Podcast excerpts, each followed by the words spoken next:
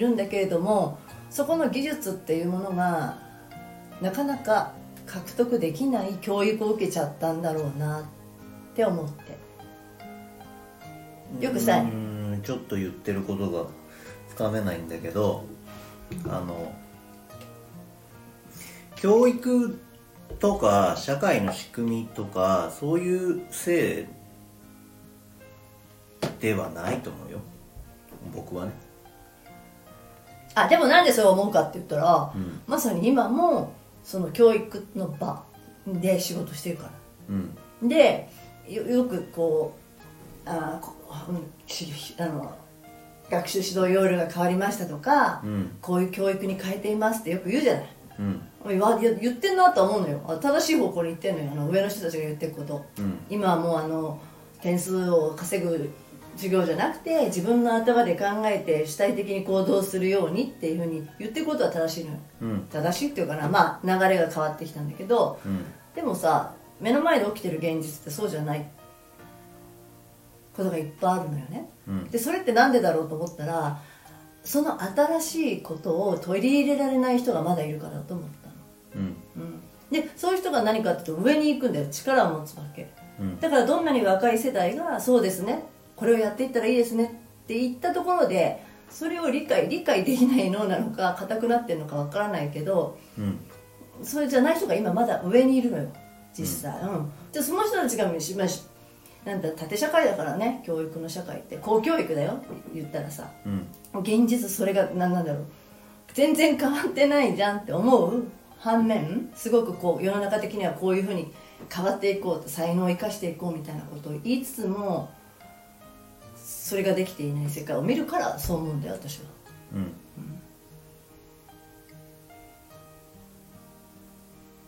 うん。確かに変わったじゃん女性か女性でもなんか男女差なく社会に出れるようにはなってたりとかそう。うん。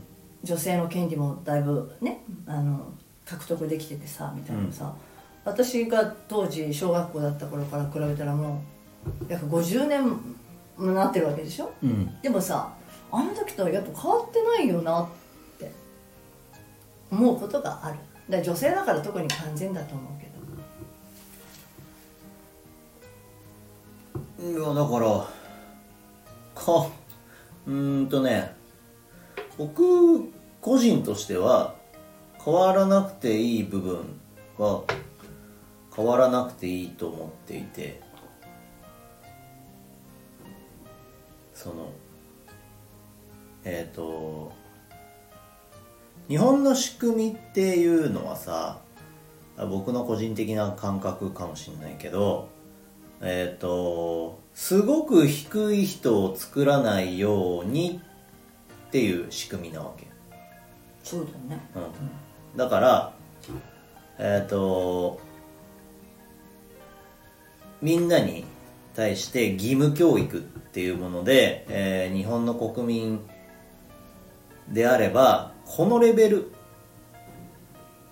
より下にはならないようにってえー受けさせるのが、まあ、親としての義務ですよっていうのがあと日本の仕組みであってそれより上に行きたい人うんと最低ラインここがあって例えば識字率だとか、えーとまあ、いわゆる一般的な言語だとか計算だとかあ読み書きそろばんみたいなものだったり、まあ、コミュニケーションみたいなのだったりっていうのはもうこれ以上下にはならないようにしようねっていうのがうんとルールだと思っていてそれより上に行こうとする人たちはもう自分の力で頑張ってっていう話だと思う、うん、だからえっ、と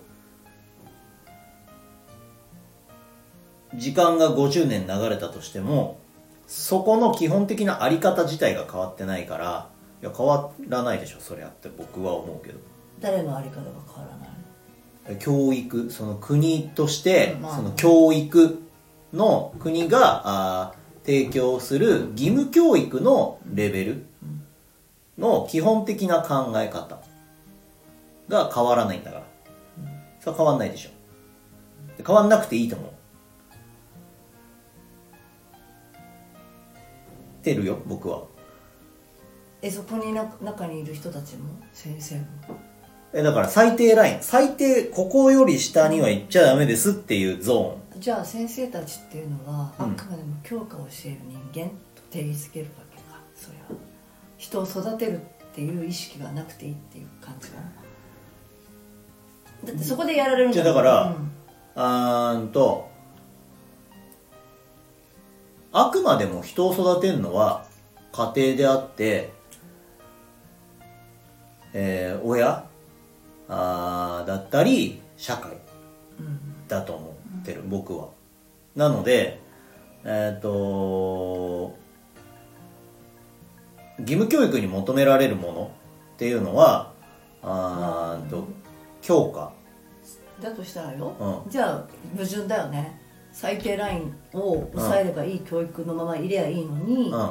方や、うん。そうじゃない教科を教えるんじゃない丸抜じゃない正解のある授業じゃないって言われている矛盾はうん。どう捉えたらいいんでしょうか、それはだから理想と現実というのを、えっと、きちんと認識していない、えー制度を作る側の人たちの問題だと思う。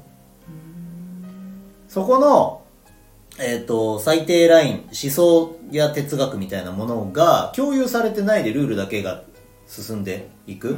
社会はこういうふうに変わってるんだからこういうふうにあるべきでしょうっていう、えっと話だけが進んでいて、えっと日本が、えー日本国が提供する義務教育というのは、えっとこういうものであるという前提を共有しないでその話だけが進んじゃってるからいけないわけじゃん。うん。だからそういうのそのねこういう思想でいくならば、うん。本来だったら1対30という、ん。一方通行の授業ではなし得ない目標だよね。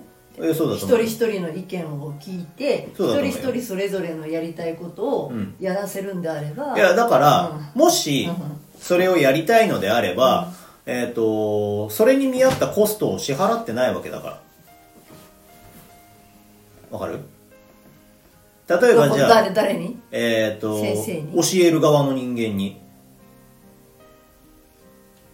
だってえーコストっていうのは金銭的な意味のコストもそうだし、えっ、とその先生たちが学ぶという知識っていう意味でのコストもそうだと思う。だから先生たちに先生になりますというためのルールっていうか家庭があんじゃん。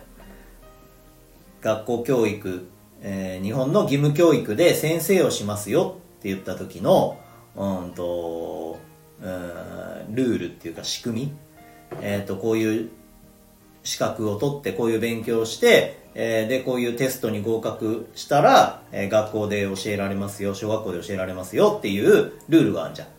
でそのルールが僕はちょっと分かんないけど先生じゃないからおそらく変わってないんだよ。でこういう、えー、と授業の過程を全部クリアしてくださいって多分、まあ、追加されてるものはあるかもしれないけどおそらくほぼ変わってない。それがね現実として何が起こるかっていうと、うん。教員に求められているものがどんどん大きくなっている、うん。でもそのコストが支払われてない、ん。教員自体に余裕がない、うん。その矛先がどこか行くって言ったら彼らに行くわけだよね。だから、おかしいんだよ。その教員先生になる、えー、と学校教育の、うん、と小学校中学校の先生になりたいという人たちにい求められてるものばかりが増えて、うん。えーそれに対する報酬だったりそれに対する、うん、と勉強